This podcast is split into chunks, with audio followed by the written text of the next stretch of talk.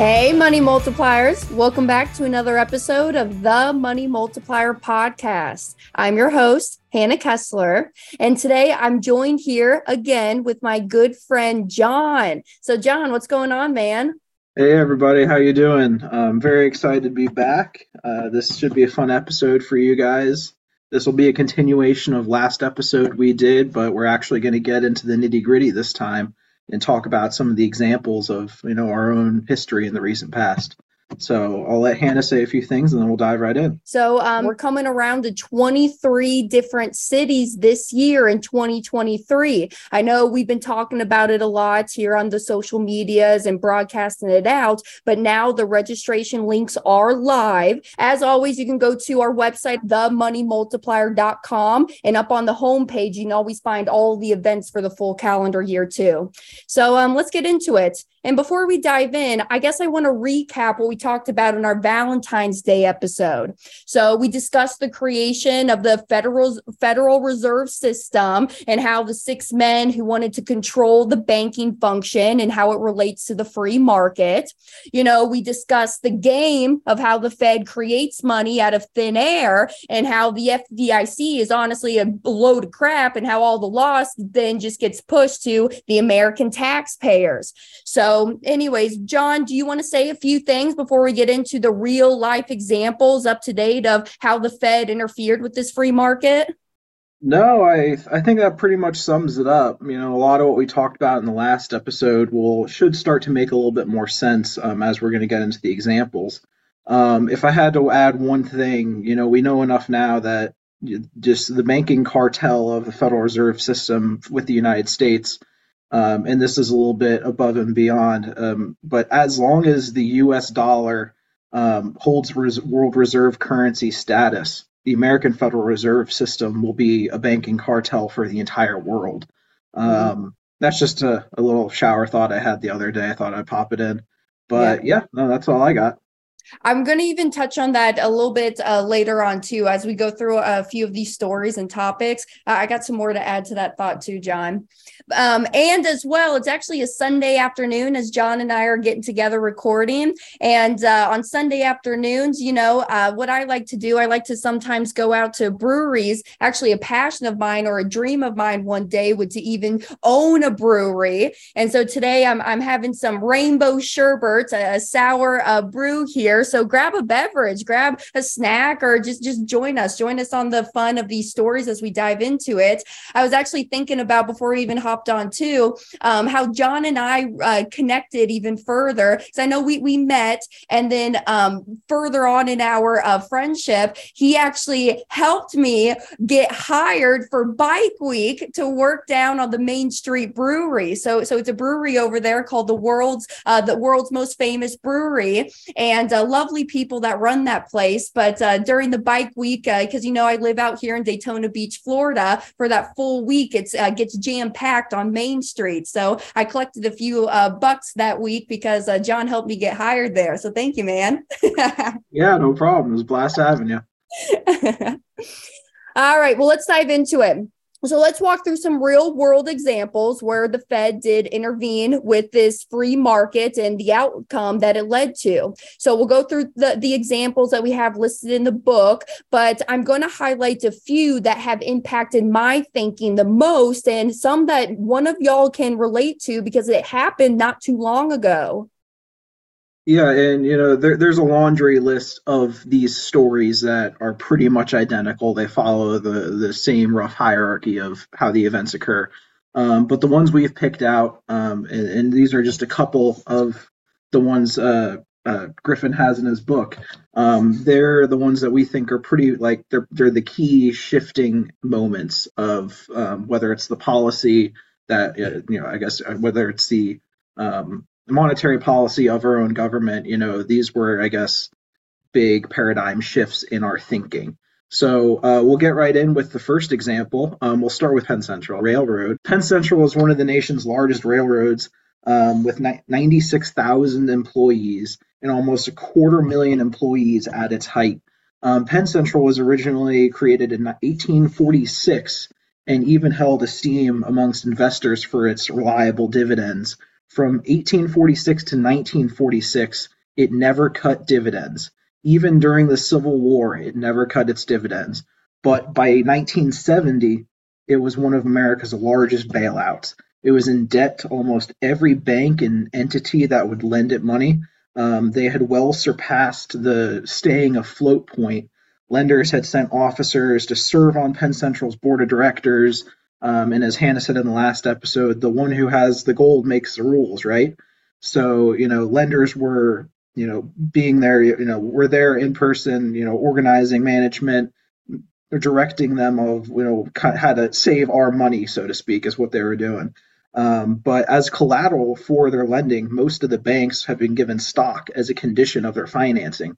So it was in the best interests of the banks for the company to be profitable um, and to operate at a minimal loss. Um, so what we have here is a bank-owned and bank-operated railroad. Um, and the reason we selected this one is this is one of the first major instances where this philosophy of a bank-owned and bank-operated company backfired pretty roughly on the the American taxpayers. So I'll let you say a few things on it real quick, Hannah. Mm-hmm. No, I want to take a moment and really reflect on what you just said. The one who has the gold makes the rules. So these lenders of those banks sent these bank officers to serve on Penn Central's board. And I think that's a very, very powerful thing that people have to look at from the organization or the structure of that company. And quickly, I just want to read a little snippet here from the book as to kind of how this can play into the American public and our free market again of what we're trying to do, trying to break away from these financial bonds and to live a good, prosperous life for our families, right? So, just quickly, on May 21st, a month before the railroad went under, David Bevan, Penn Central's chief financial officer, privately informed representatives of the company's banking creditors that its financial condition was so weak it would have to postpone an attempt to raise a hundred million in desperately needed operating funds through a bond issue. Instead, the railroad would seek some kind of government loan guarantee, which we talked about this last episode, right? What are the government loan guarantees and what those mean? In other words, unless the railroad could manage a federal bailout, it would have to close down. This following day, Chase Manhattan's trust department sold 134,000, a little over that, shares of its Penn Central holdings. Before May 28th, when the public was informed of the postponement of the bond issue, Chase sold another 128,000 shares. David Rockefeller, the bank's chairman, denied Chase had acted on the basis of the inside information. So I'm not going to really go here because I really don't want to talk politics. But isn't it a little funny that these big operators of this Penn Central and now the banks, they went in and sold off all of their shares because they had the inside information of the declining of the financial status of Penn Central before the public even knew about this information? I mean, honestly, it's a little unfair. And now it's actually illegal today to do something like that but we won't go there. We'll we'll say it's legal, but we all know at some point some people still find their ways with it, right? yeah. But yeah, you know, going back through just to reiterate some of the stuff Hannah said, you know, what the banks did with their control uh, of Penn Central in, in, their their very weak, vulnerable state was pretty clever um, to be able to, you know, get the reach the benefits and rewards of their own uh, whether dim dim-wittedness or their own purposeful actions to run the company into the ground. Um, but simply put, the, or they let the management just run wild. Um, you know, we won't get into all the stuff here, but you know, they there uh, expansions, and they even went into the real estate market, and all of this extra spending that was just really not in the uh, foundational elements of being a railroad. It was just you know money in, money out. Um, so as bank money was pumped in, they, they, called for, like I said, expansions and record-breaking dividends. You know, this was one of the foundational blue chip stocks at the time. So what this did was create a sense of false prosperity and dramatically inflated the railroad stock prices. Um, so what the bankers had engineered was a three-pronged bonanza for themselves. They one received record-breaking dividends, two they earned interest on loans that funded those dividends, and three it meant that they would be able to unload all of their stocks at these inflated prices after dividends, of course, um, onto the unknowing public. Um, so timing was everything in this maneuver, so much so that the company's cash crisis, they engineered it to come on a weekend, ready to call for bankruptcy the following Monday. Um, this critically gave Fed Chairman Arthur Burns time to spread the word that this the system, being the Federal Reserve System, um, was eager to help in this venture, uh, or in this bailout, I should say. Um, so by Sunday, the New York branch of the Fed had contacted 10 of the largest banks and told them that just for them, the discount window would be completely open. Simply put, the Fed was ready to create money out of nothing for the purpose of lending to the banks to give to the railroad. However, banks were only really interested if the government could co sign to guarantee these loans on the back of American taxpayers. You know, the lobbyists had descended onto Washington to plead the case to Congress. You know, union reps, the bankers, I mean, even the Navy came forward to argue survival of Penn was in the best interest of the people.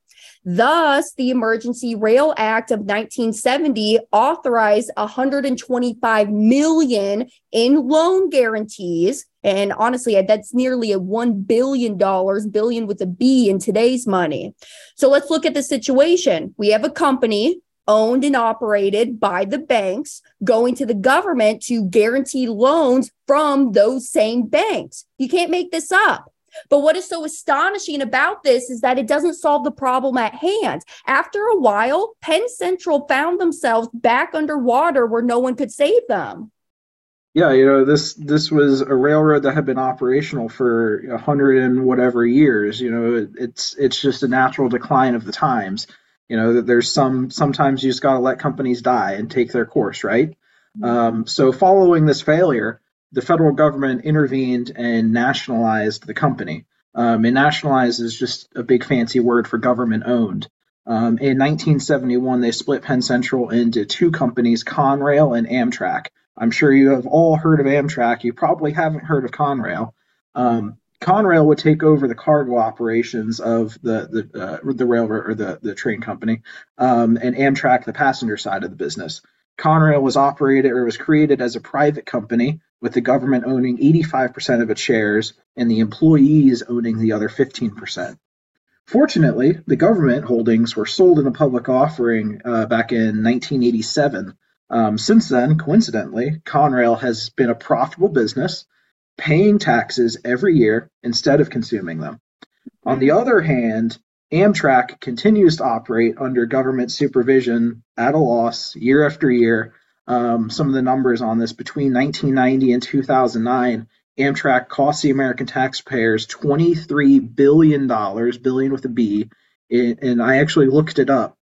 Amtrak's budget proposal for fiscal year 2023 listen to this this is just outright crazy to me. Um, fiscal year 2023 they were seeking 3.3 billion dollars in government grants with their own projected revenues of 3.1 billion.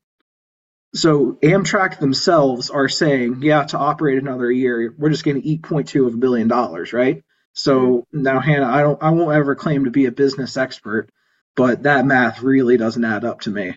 and it's like dad says, you know what dad says all, all the time till he's blue in the face? He says, Hey, it doesn't matter how much you make, it only matters how much you keep. And exactly. I agree with exactly. you. The math math ain't math in there.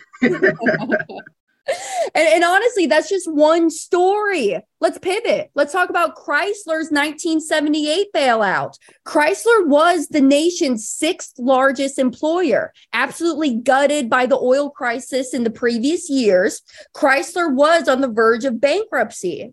It had rolled over its debt time and time again to the point where banks would not let the game go on anymore that unless the government was to jump into the ring. So the pattern should be very clear by now. As lobbyists, managers, union reps, and bankers, they went down to Washington again. They pled their case to Congress. They argued that if Chrysler, which employed some 250,000 people, was allowed to fail, families would encounter crippling hardships. Economic chaos would ensue throughout the country and unemployment would skyrocket if Congress did not save them. Rinse and repeat. Yeah, and you know these are building off of you know we last episode we used that analogy of the football game with all the plays the Fed and bankers are going to run to pr- eventually get to this bailout state, right? So this is what we're talking about here. Um, and at this point, the federal government had put themselves in a little bit of a pickle. Bailouts are the norm now with other large corporations and bank rescues of the prior 10 years. Um, and the reality of it is for our elect- elected officials is that none of them want to be the person that leads the charge of letting a big large corporation fail because um, you know one of my favorite lines i forgot where i heard it years ago i'm sure it's pretty popular but what's a politician's number one job to get reelected, right? So if you're the politician that lets Chrysler fail, that's never going to happen. Um, so this was a prime example of government intervention in the free market. So as always, with a stroke of a pen, a bill was passed uh, directing the Treasury to guarantee up to one and a half billion dollars of new loans to Chrysler. Mm-hmm. But now with this, the banks had to agree to play nice as well. They agreed to write down 600 million of old loans and exchange an additional 700 million for preferred stock. These moves were made to appear to be huge concessions on the banks. However, this was the plan all along. All that changed was the bank's loans to Chrysler were now guaranteed by the American taxpayer. And if the government were to allow Chrysler to fail now, it wouldn't be their fault. Not to mention the added benefits of all their preferred stock, which skyrocketed in value after the bailout announcement. So I, I really wish we could go over all of these, but I have to fast forward a few years. So, John, do you want to lead us on into the next one? Yeah, absolutely. Um, but I just want to go back real quick. And one of the key points right there is the banks wrote down $600 million of loans in exchange for $700 million of preferred stock. Those loan write downs that are appear to be a concession of the bank are publicized very dramatically. You know, they're they're meant to show the public, hey, the banks are willing to play nice here, but you can clearly see with the numbers that they right off the bat made 100 million, right? So mm-hmm. that that's that's kind of what we're dealing with and what really frustrates us.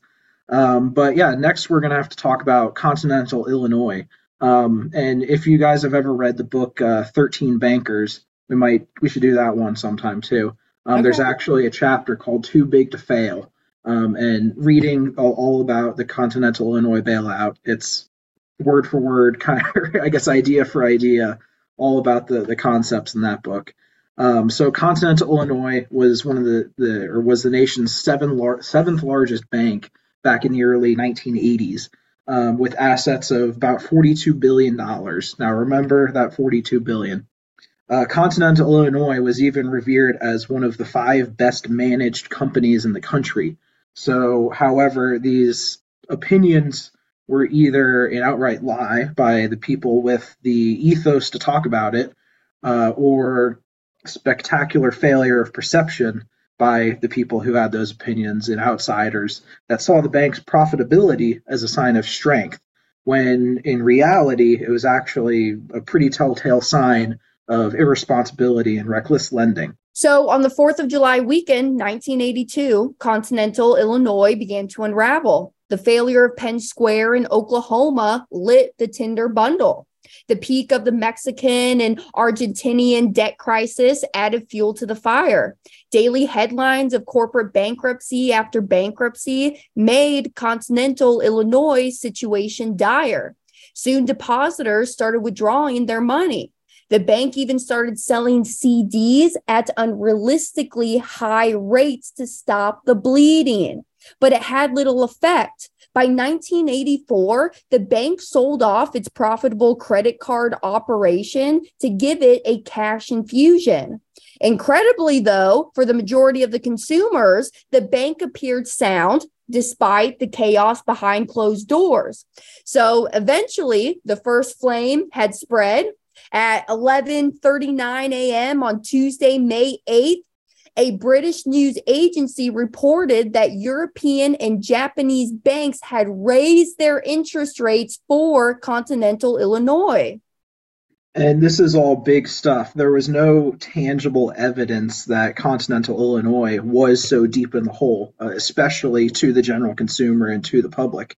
But it really didn't matter um, at this point. You know, once the news article uh, took off by the next morning, uh, nearly a billion dollars had flooded from the bank. So remember, net assets or total assets of 42 billion in one day, they lost a billion dollars um, of deposits, and this was the beginning of the world's first electronic bank run.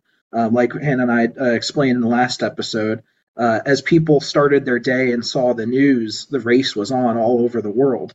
Um, by Friday, the bank had been forced to borrow $3.6 billion just to cover its consumer withdrawals. Um, an effort led by Morgan Guaranty was proposed to float the bank a temporary line of credit, but it was too little too late. By the end of the following week, Continental Illinois' outflow had surpassed $6 billion, 14% mm. of its total assets. The funny thing is, though, up to that point, almost all the money had escaped continental Illinois was at the institutional level. The average consumer was unaware of the situation at hand.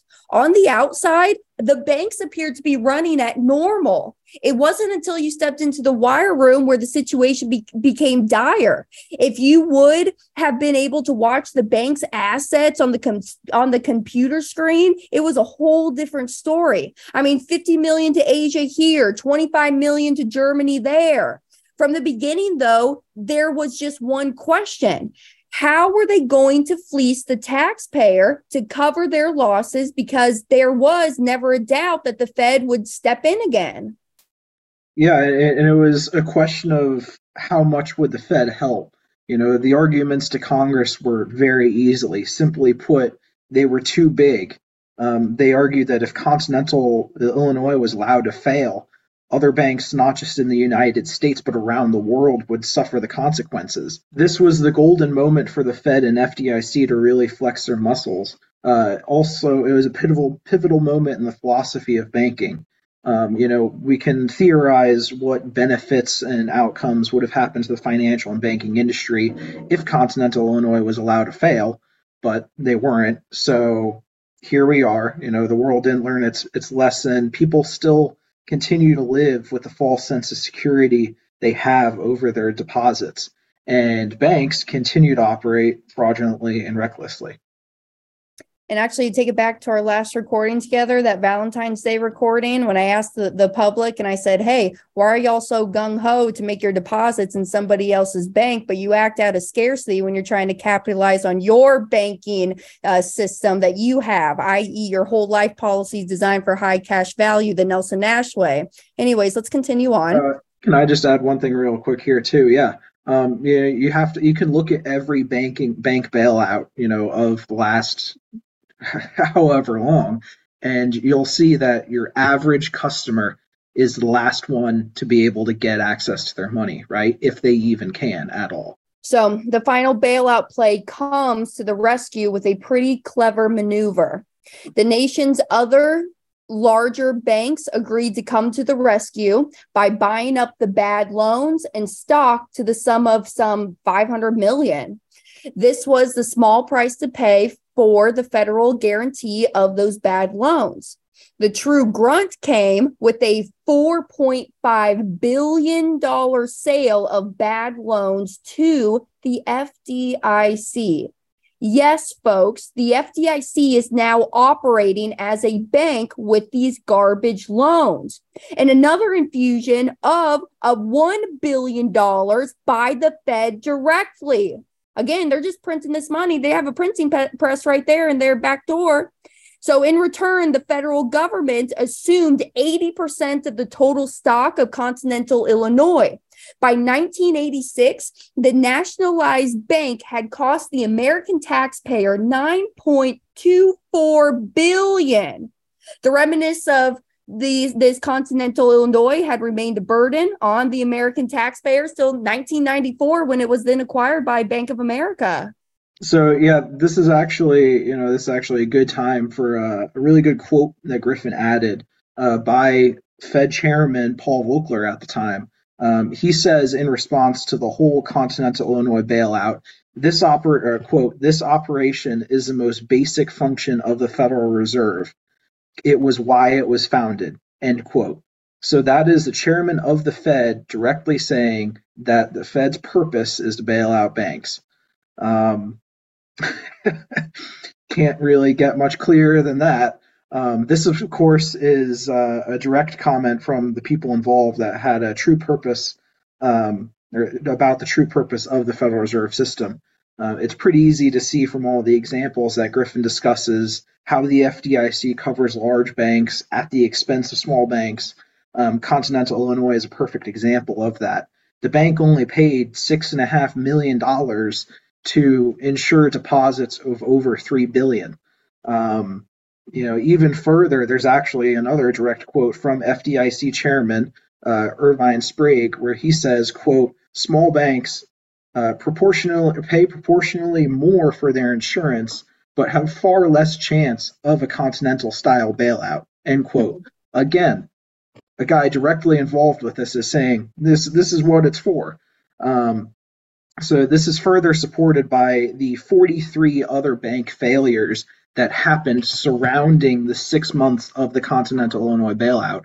Um, in most cases, the small banks were just absorbed by a much larger one, like Bank of America was to uh, Continental Illinois. So I'll let you take it from here, Hannah. Yeah. And I think I, I, think it's one of the objectives, right? I mean, this is one of the objectives of why the six men met at Jekyll Island. Big banks, they have the status that they can act recklessly. And because of this, they can always bail out. They always have that bailout from the outside guarantee intervention. So th- this kind of scares the small banks away, in, in my opinion. Well, I think it's true, but it's it scares these small banks away so that they will get gobbled up by these larger banks because now this lessens the competition in the playing field. I mean, this is one of their objectives. They want to eliminate competition so they can be the ones there to manage and dictate the cash flow of what's going on in our economy. Again, just my opinion though.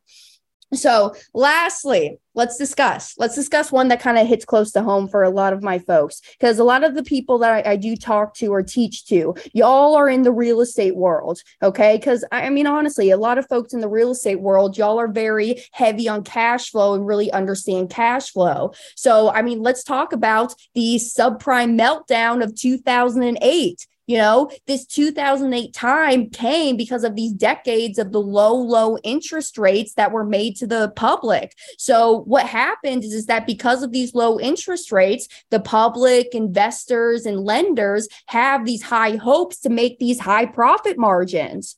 So knowing that the Fed would bail them out, banks starting started signing loans left and right to the point that they would even overappraise properties and issue these loans greater than the property value. Y'all remember Fan, Fannie Mae and Freddie Mac? I, I remember that they fed off of these low income families during this time. This was the rise of the boom. They would issue as many of these subprime loans as possible.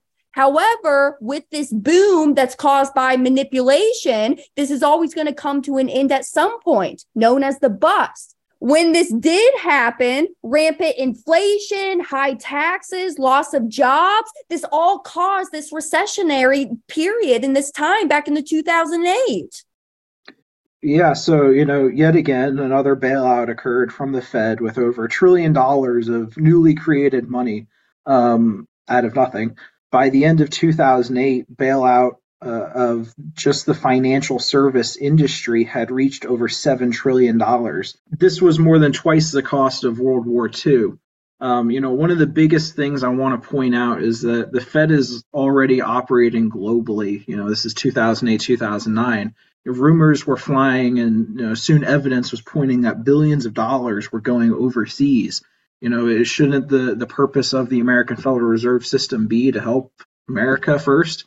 Um, So, you know, with the billions of dollars going overseas to other banks in foreign countries, the Federal Reserve System actually announced that it would bail out European banks, you know, and just off the top of my head, you know, this was Greece, Spain, uh, I'm sure there's a handful of others to throw in there, um, help them out without congressional approval. Bypassing Congress was, you know, not new news is it was never really an obstacle to for to for them to be able to do this. Um, but this means the Fed is now operating as a bailout money machine for the entire world. You know, money for all these bailouts comes in other countries will be created by the Fed at the expense of the American taxpayers without our consent or knowledge. I think that's big news. That's huge news that a lot of people don't know about. And my question is why isn't the media and the press all over this? Oh, right, because the one who makes the gold makes the rules, right? So the saga continues with these bailouts being asked because welfare and social security, you know, they still need to come in, they still need to get paid. So now we're operating to the point where bailouts are now paying off past bailouts. And now we're just in this continuation of this financial hamster wheel going on and on and on. So the cost of the funding, the states, the local governments, the central banks, you know, foreign banks, endless war, etc. This is all going to crush and demolish the middle class. So I want y'all to wake up, people, and I want you to start taking back the control of your money and your financial life. Because just as like Nelson Nash said, if you know what's going on, you'll know what to do. The Fed is acting against the public interest. Again, just my opinion. But I say that we need to abolish the Federal Reserve System, tie our dollar back to the gold standard, and let the public operate in a free market. That's just me. That's just my humble opinion, yet one again. So I don't know, John, you don't have to share, but I mean, do you have any opinions on what's going on with the bailouts before we close out today's episode? I, I don't necessarily have anything to comment with uh, regards to that, but you know, one kind of food for thought thing that I want to leave all listeners um, and this was actually something that I had completely skipped over my mind, but I actually went back on and looked. Is take a look and see if you can find. You know, we we talked about reserve ratios in the last episode. You know, this is a fundamental um, principle of banks is the reserve ratios that are set by the Fed. You know, this is a requirement that all banks that hold a, a federal charter have to maintain. Go ahead and try to look up what that reserve requirement is today and I think you will be terrified, enlightened, whatever adjective you want to use uh, about what that number is. Yeah. Hmm. Hmm. And actually, maybe we'll even link the article in, in the description notes of this show. So it's a very, very interesting article, actually, that you sent to me, John. So I appreciate that. Always keeping me informed. So as always, I hope y'all enjoyed this episode of Bailouts and Bullies, and uh, we'll catch you next time. As I always ask you, do your dollars make sense? And um, give us a like. Uh, tell us how you're liking these um, series as they go on. You know, we have more books that we can dive into, just bringing the knowledge out to y'all, to the public. And um, give us a follow, subscribe, five stars if you enjoy it. And please write us in questions, okay? We're here to help you and help serve you and your families. Until next time, I'll catch you then.